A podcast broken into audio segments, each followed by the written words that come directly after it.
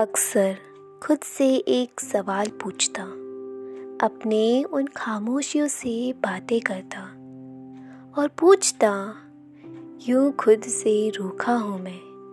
क्यों वक्त से बिछड़ा हूँ मैं?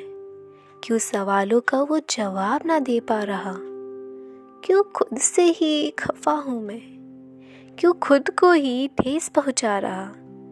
क्यों अनजाने सफ़र में चलने से कप कपा रहा। हाँ ठीक है, आज उस मंजिल पर ना पहुँच पाया, पर कभी ना कभी तो पहुँच जाऊँगा ना मैं। आज को क्यों कोस रहा?